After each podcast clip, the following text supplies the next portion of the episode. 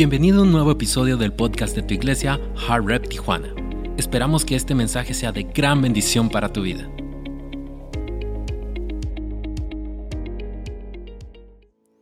Gracias por estar aquí en su iglesia, es un gusto. ¿Quiénes son nuevos? ¿Alguien viene por primera vez? Bienvenidos, nos da mucho gusto que estén aquí.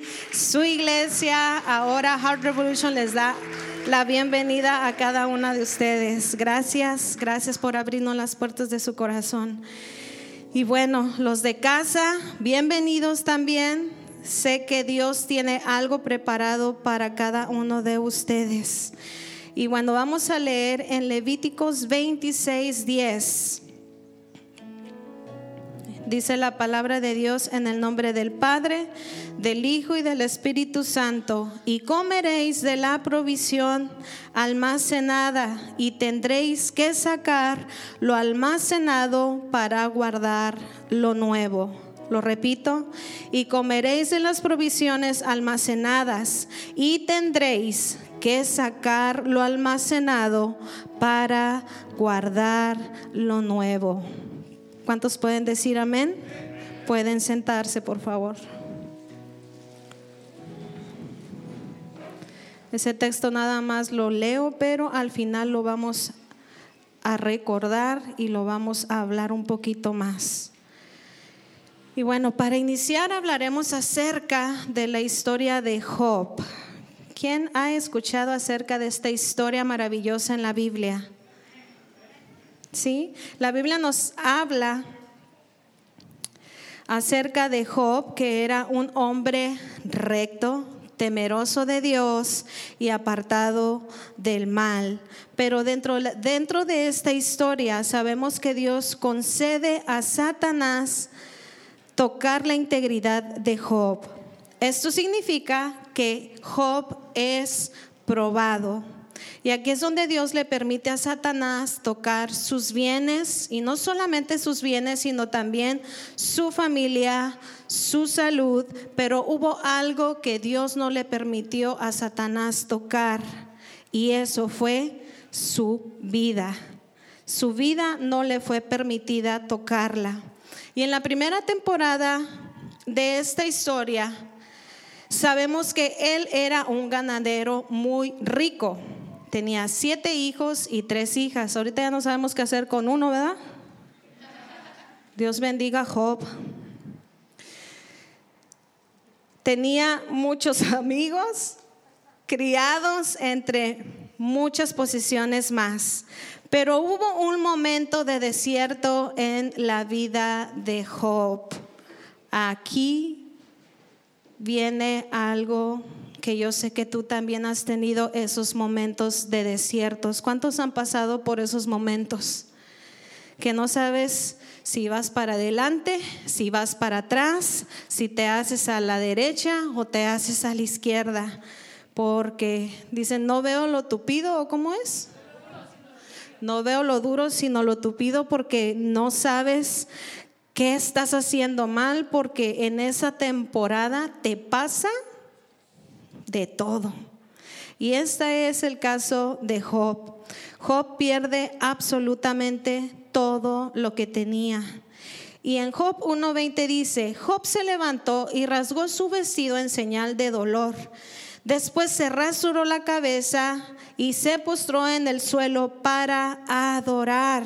Wow. Y dijo, desnudo salí del vientre de mi madre y desnudo estaré cuando me vaya. El Señor me dio lo que tenía y el Señor me lo ha quitado. Alabado sea el nombre del Señor. ¿A ustedes les sale alabar a Dios cuando está pasando en procesos duros? No sea mentiroso, no. no es cierto, nos cuesta. A mí me cuesta.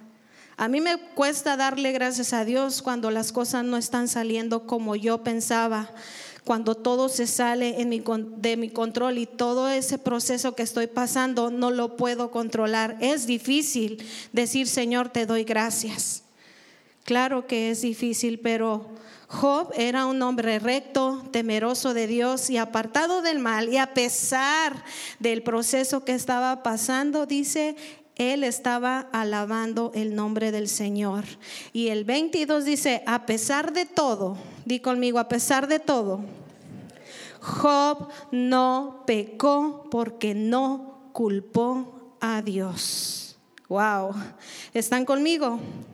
Ahora más adelante sí podemos llamarlo como su segunda temporada.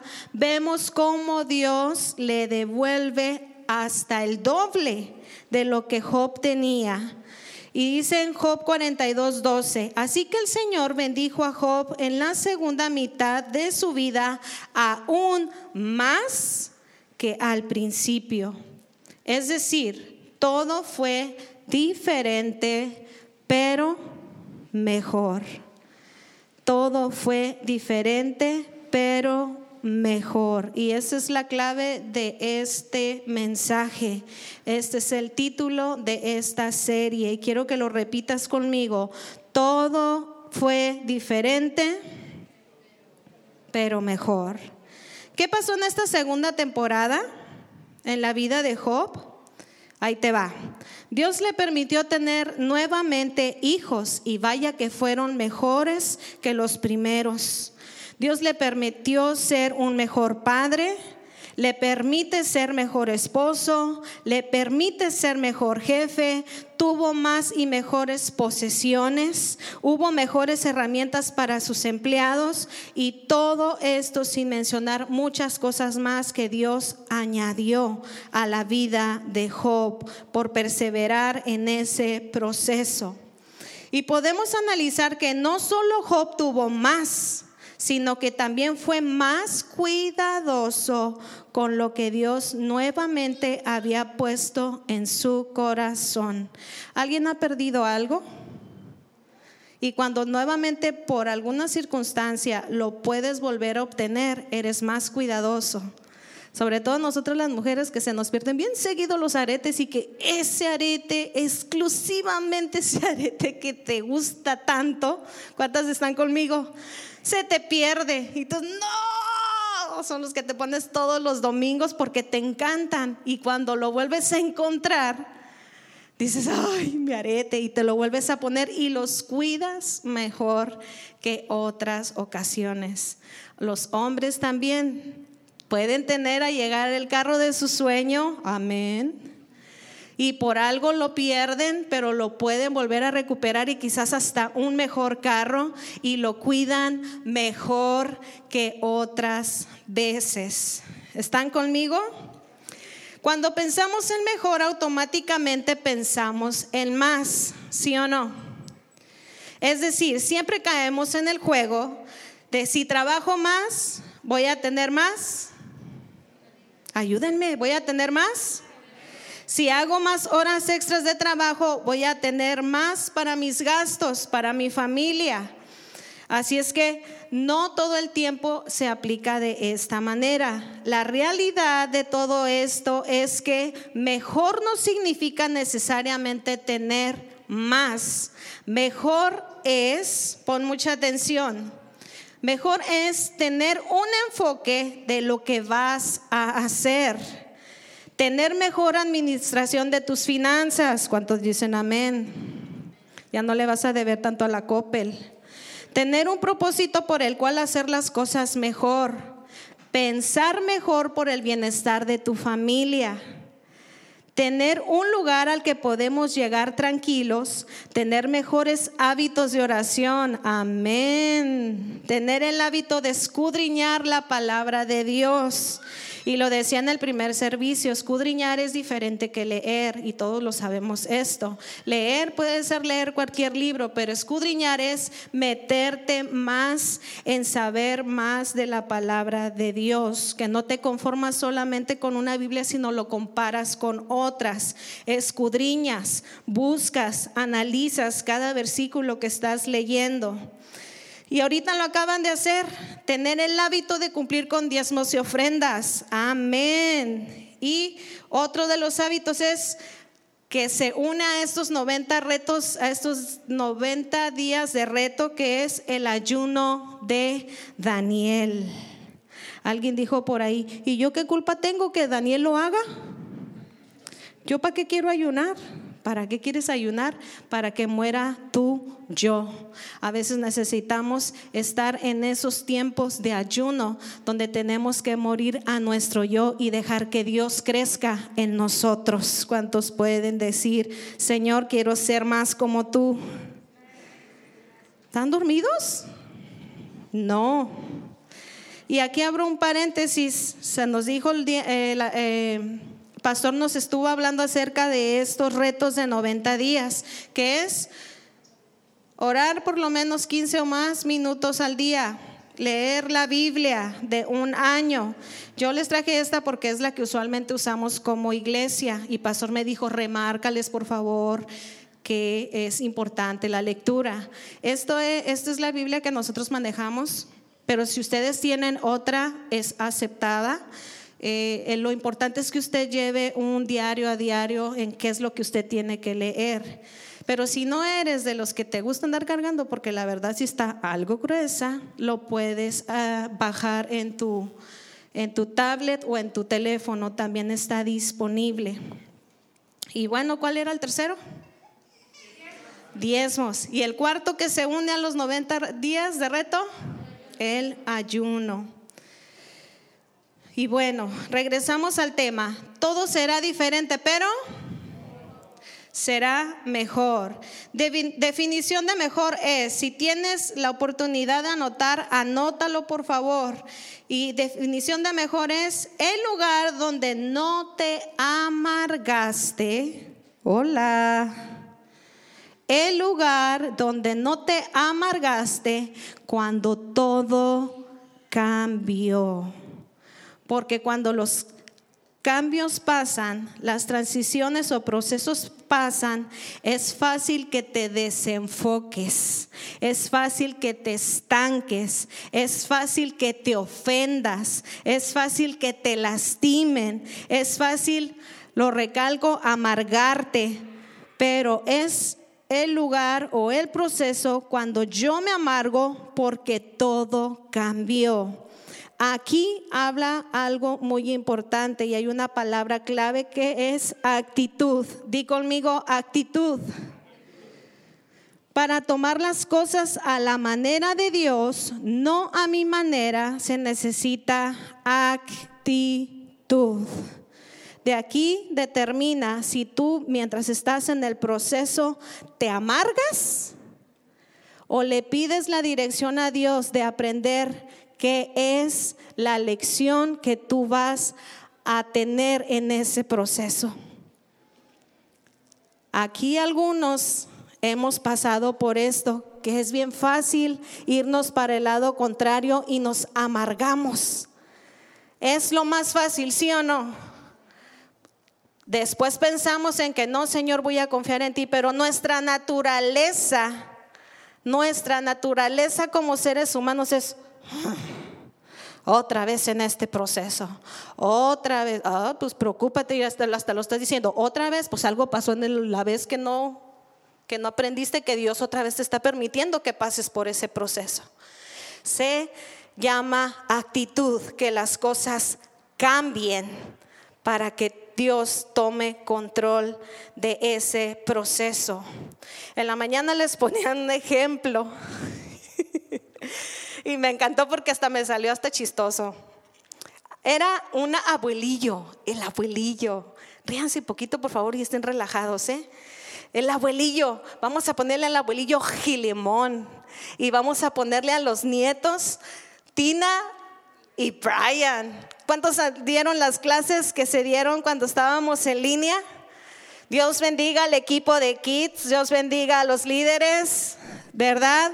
Que es una bendición poder contar con un equipo que ama a nuestros niños cuando ellos están en clases. Así es que vamos a darles un fuerte aplauso a ellos.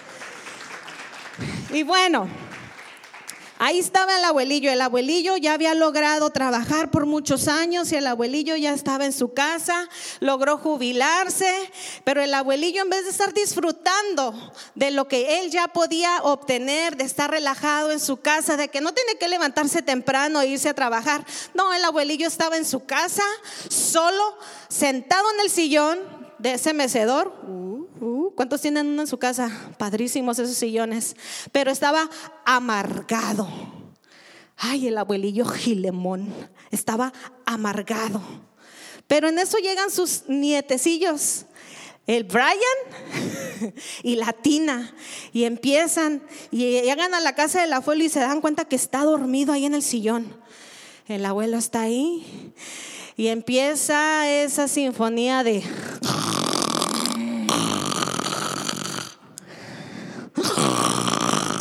¿Cuántos roncan así? Ay, ¿cuántos roncan así? No, hombre, son todos unos angelitos. Y ahí está el abuelo. Hasta se traba el abuelillo. Y ahí está la Tina y el Brian.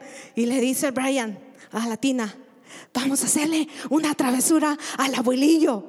Sí, sí, vamos a hacerle una travesura al abuelillo.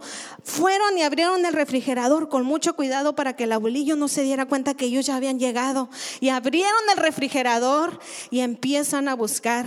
¿Y qué creen? Al abuelillo le encantaba ese queso que huele a... A patas le encanta ese queso y que agarran un pedacito y dice, ¿y ahora qué vamos a hacer con el queso? ¿Qué le vamos a hacer? Y el abuelillo tenía un bigote así, grandote, frondoso, que hasta se movía así cuando estaba ronqui ronque.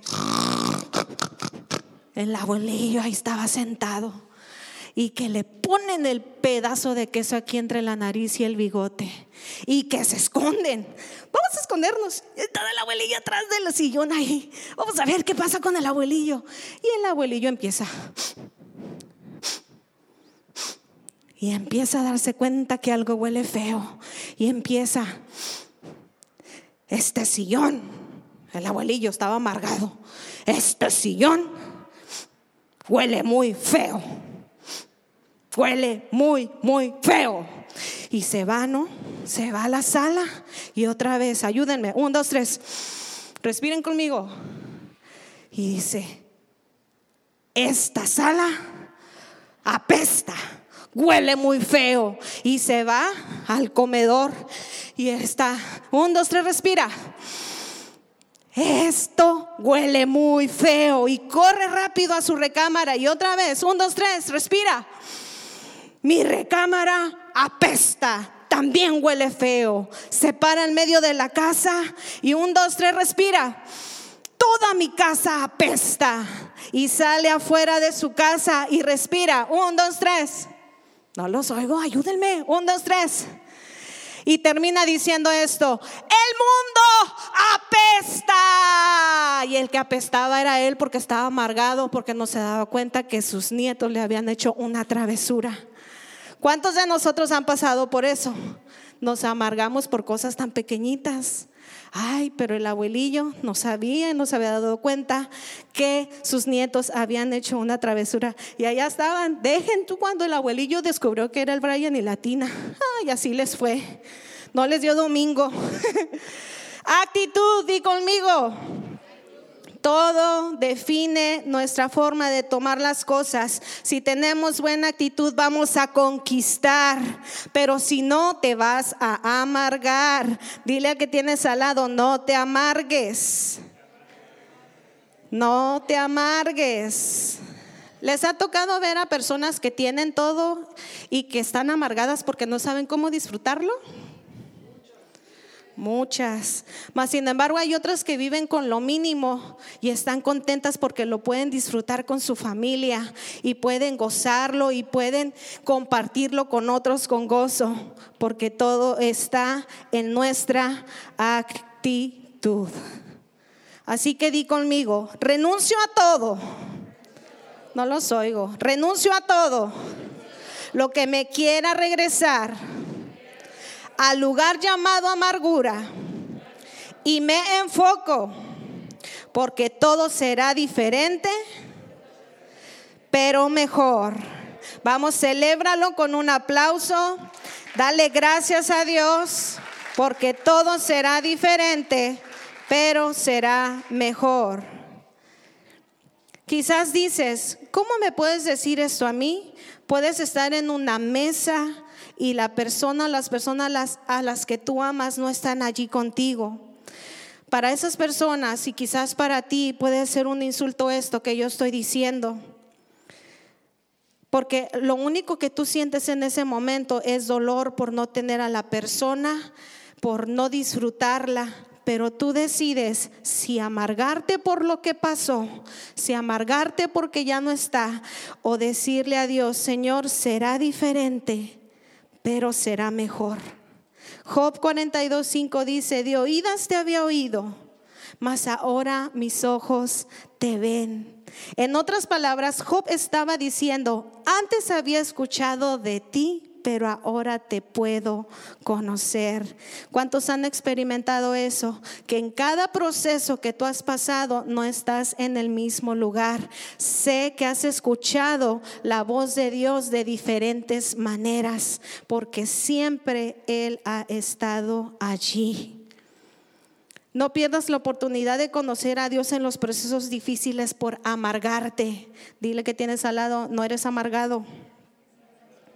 Más bien pregúntale cuál es el propósito de pasar por eso y enamórate más de Dios diciéndole, está bien Señor, cambiaste el rumbo de mis planes, pero aún así sé que todo será diferente, pero mejor, porque tus planes son mejores que los míos.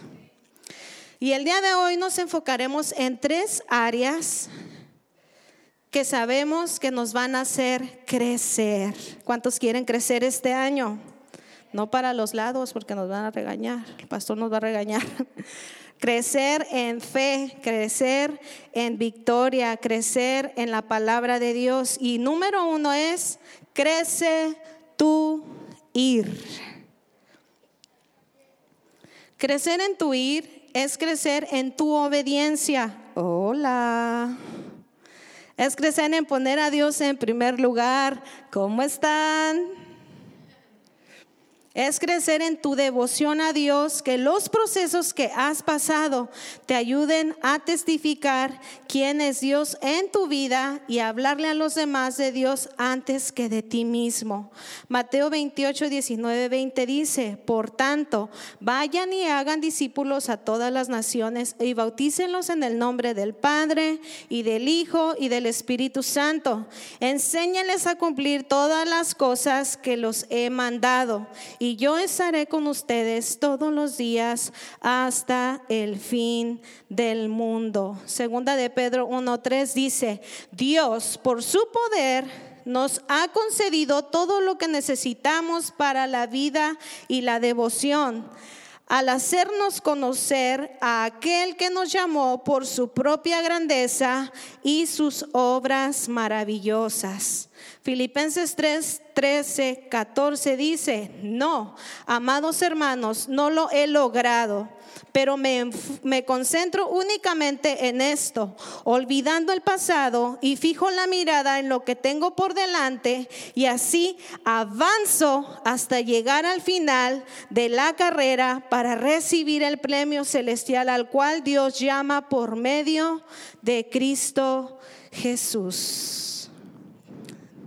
Di conmigo crecer tu ir. Tú estás en una iglesia donde no se conforma solamente con saber que tienes talentos, dones, sino estás en una iglesia que se cree en tu potencial y en lo que Dios te ha dado. Si tú estás en esta iglesia, créeme que si tú estás trabajando con pastores, te das cuenta que solamente es por gracia que yo estoy parada delante de ustedes, porque he sido obediente, porque yo misma me he considerado que no soy tan buena para hablar, pero Dios se perfecciona en tus debilidades. Y en donde menos que tú te pienses que Él te va a usar es donde menos quieres, es donde Dios más te pone.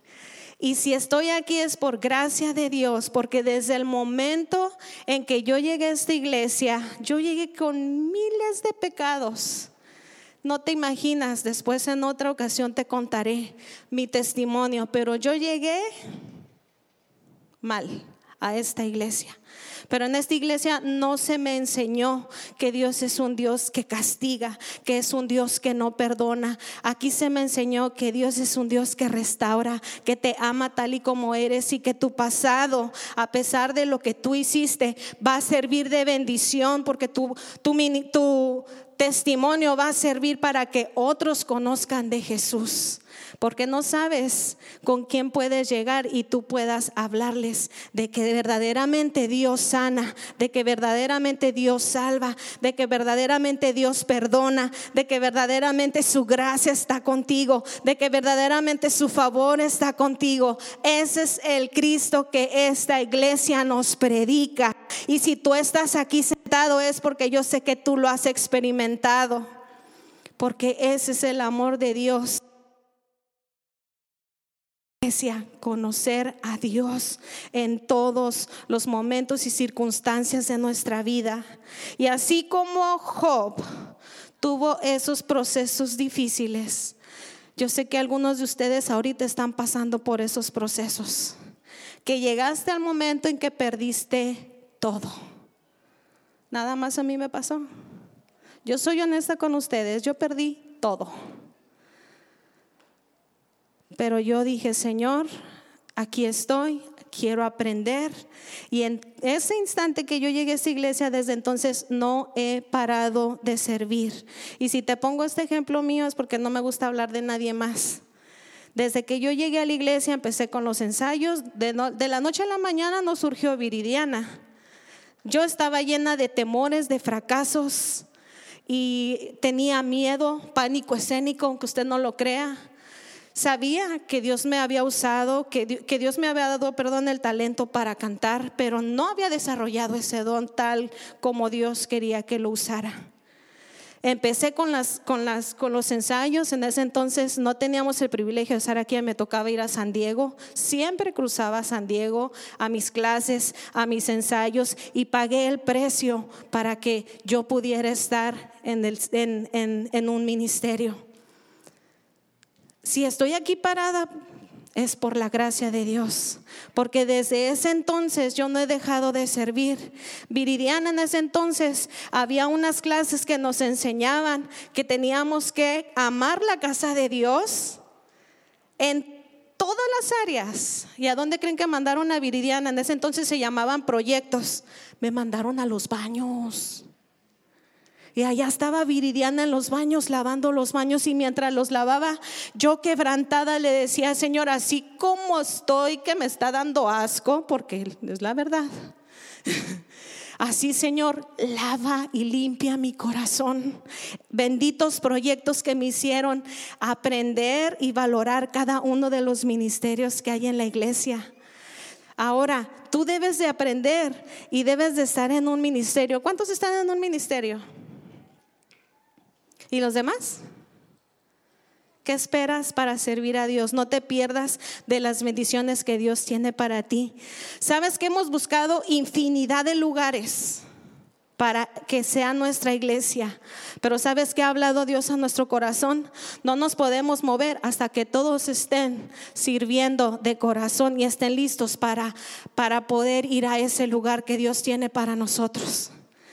Y yo te digo, hay prisa, porque mucha gente se está perdiendo. Mientras tú y yo estamos sentados, hay prisa allá afuera por personas que necesitan conocer de Dios. Involúcrate en un ministerio, busca estar en un ministerio. Cuando se abran las clases, métete a las clases. Cuando se abran las clases de, de matrimonios, métete a esas clases de legado. Involúcrate y haz crecer tu ir. Dios tiene grandes cosas para ti, pero a veces ni tú mismo crees lo que puedes hacer. Ni tú mismo crees en el potencial que tú tienes. Hoy te vamos a ayudar y de parte de pastores y de, parte de la gracia de Dios, quiero decirte que hay una iglesia que cree en tu potencial, que no solamente pueden estar dos, tres aquí parados, sino que Dios te ha dado facilidad de palabra para estar aquí. Usa el potencial que Dios te ha dado para desarrollar en todas las áreas de tu vida y que crezcas en tu ir para que Dios siga siendo exaltado. ¿Cuántos están conmigo? Número dos dice, crece tu no. Wow. Di no. Tengo un sobrino que le hace no. No. Hay momentos en la vida, circunstancias que nos hacen crecer en decir no. Muchas veces no sabemos cómo decir no y esos procesos que Dios nos permite pasar son para aprender a decir no. Cuando dices no, estás diciendo sí a otras cosas. Es decir, déjame explicártelo.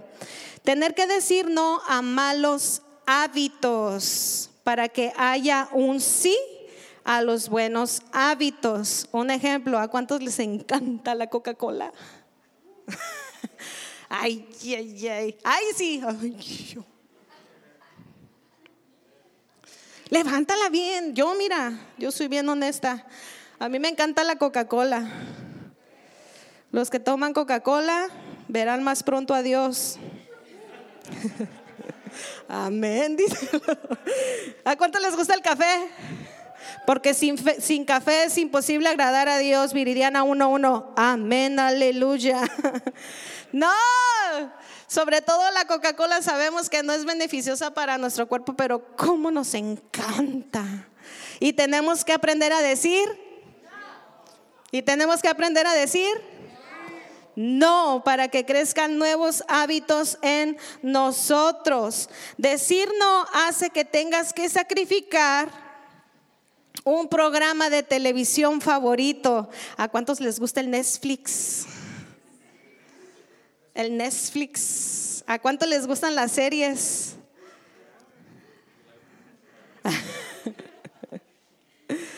Ay, ahí estamos mirando Mariposa de Barrio. Y luego Luis Miguel, ¿cómo dice? A mí me encanta falsa identidad.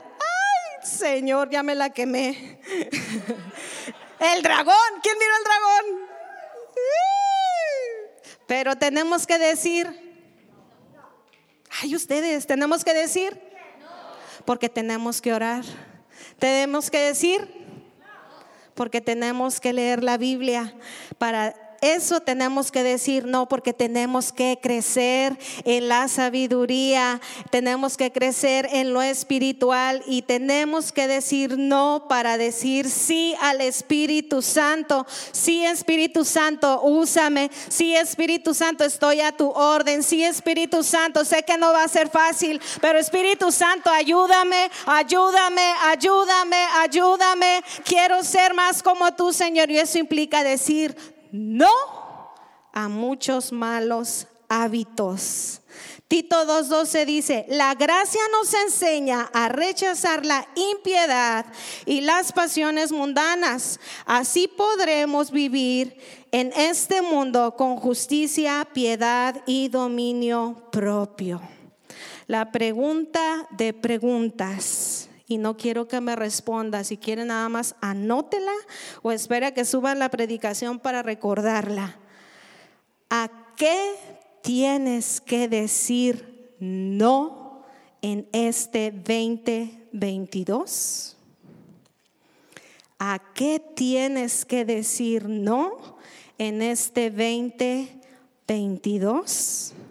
Génesis nos dice que José era un joven de buen parecer y la esposa de Potifar le echaba el ojo para estar con él y dice la Biblia en Génesis 39, 10, y aunque ella insistía con José todos los días para que se acostara con ella y estuviera a su lado, él no le hacía caso. Ahora es, por más que te insistan y te hagan ojitos, hazle ojitos al que tienes al lado. Dile, no, no. Es, y te hagan ojitos, esos malos hábitos tienes que decir que no, no escuches ese no no, no, no, porque tengo que crecer en fe, esperanza y amor. Mateo 5:37 dice, cuando ustedes digan sí, que, que realmente sea sí. Y cuando digan no, que sea no. Cualquier cosa de más proviene del milagro. ¿Están conmigo? ¿Están conmigo? Número uno, ¿qué era? Crece tu ir. Número dos, crece tu no. Y número tres, crece en gracia.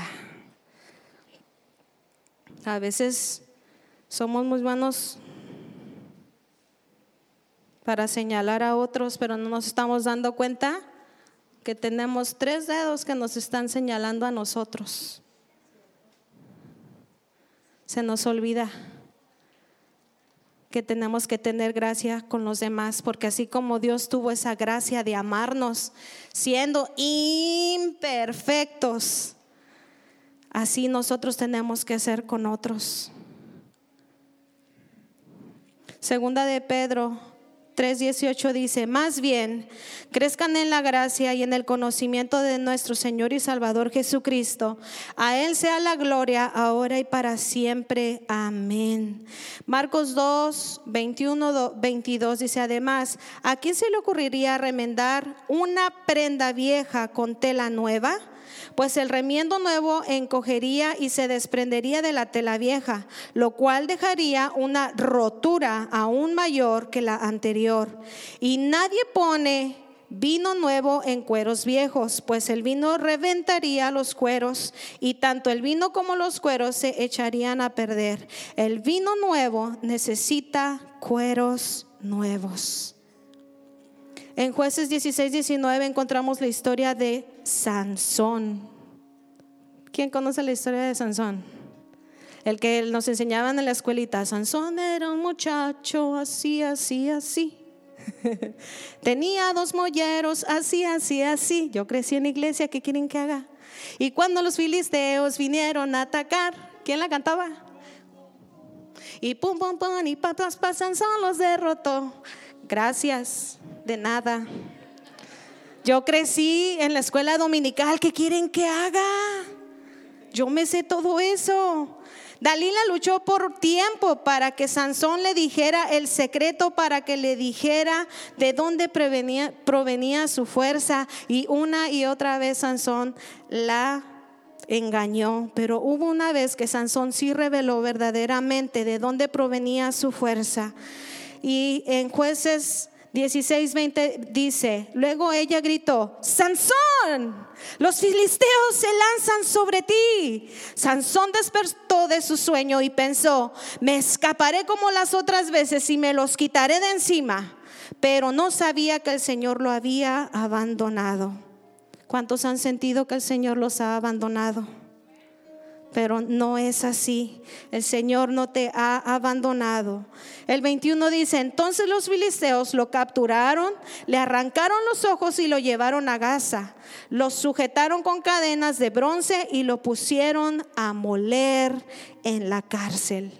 Sansón perdió toda su fuerza perdió su cabello por revelarle a Dalila de dónde provenía. Sansón no había pasado navaja sobre su cabello, lo cuidaba porque sabía que Dios allí le daba la fuerza para vencer cualquier obstáculo que se presentara.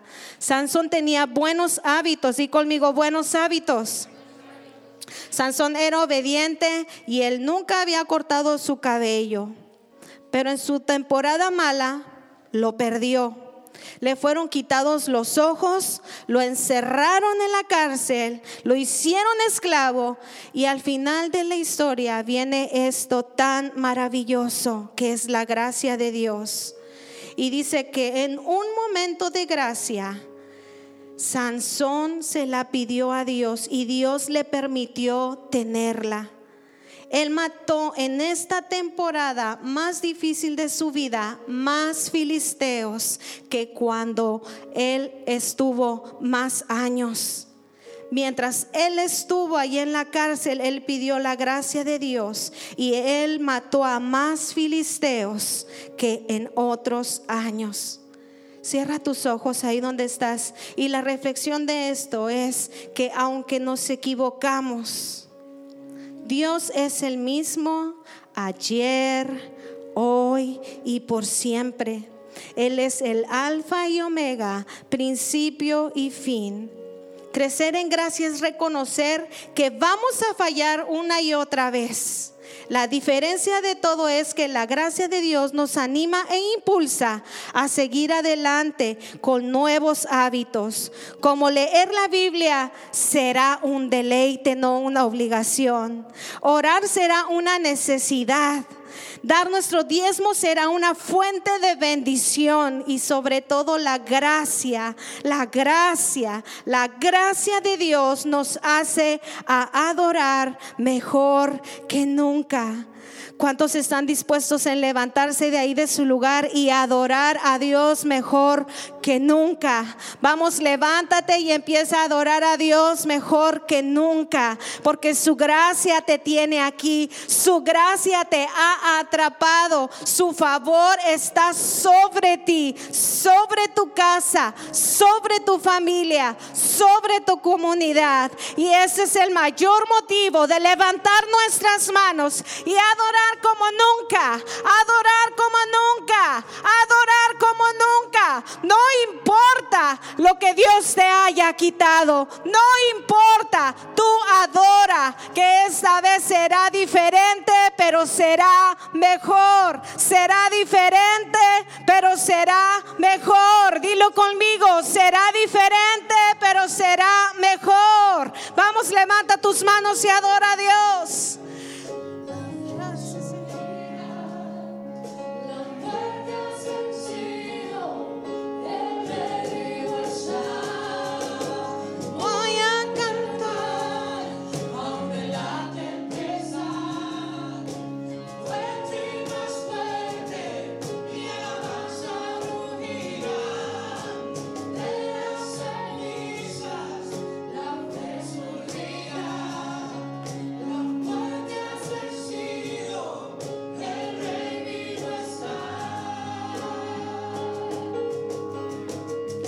Levanto un aleluya.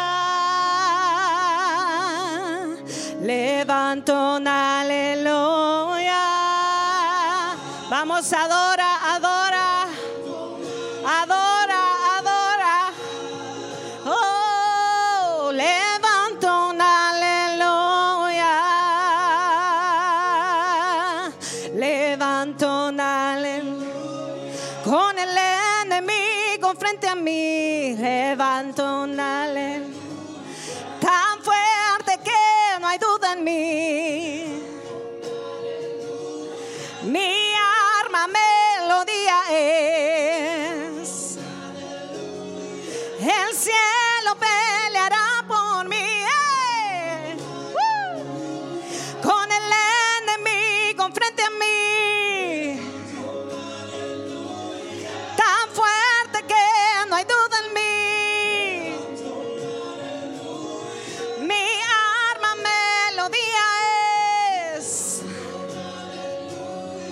El cielo peleará por mí. Señor, hoy yo declaro tu palabra sobre tus hijos.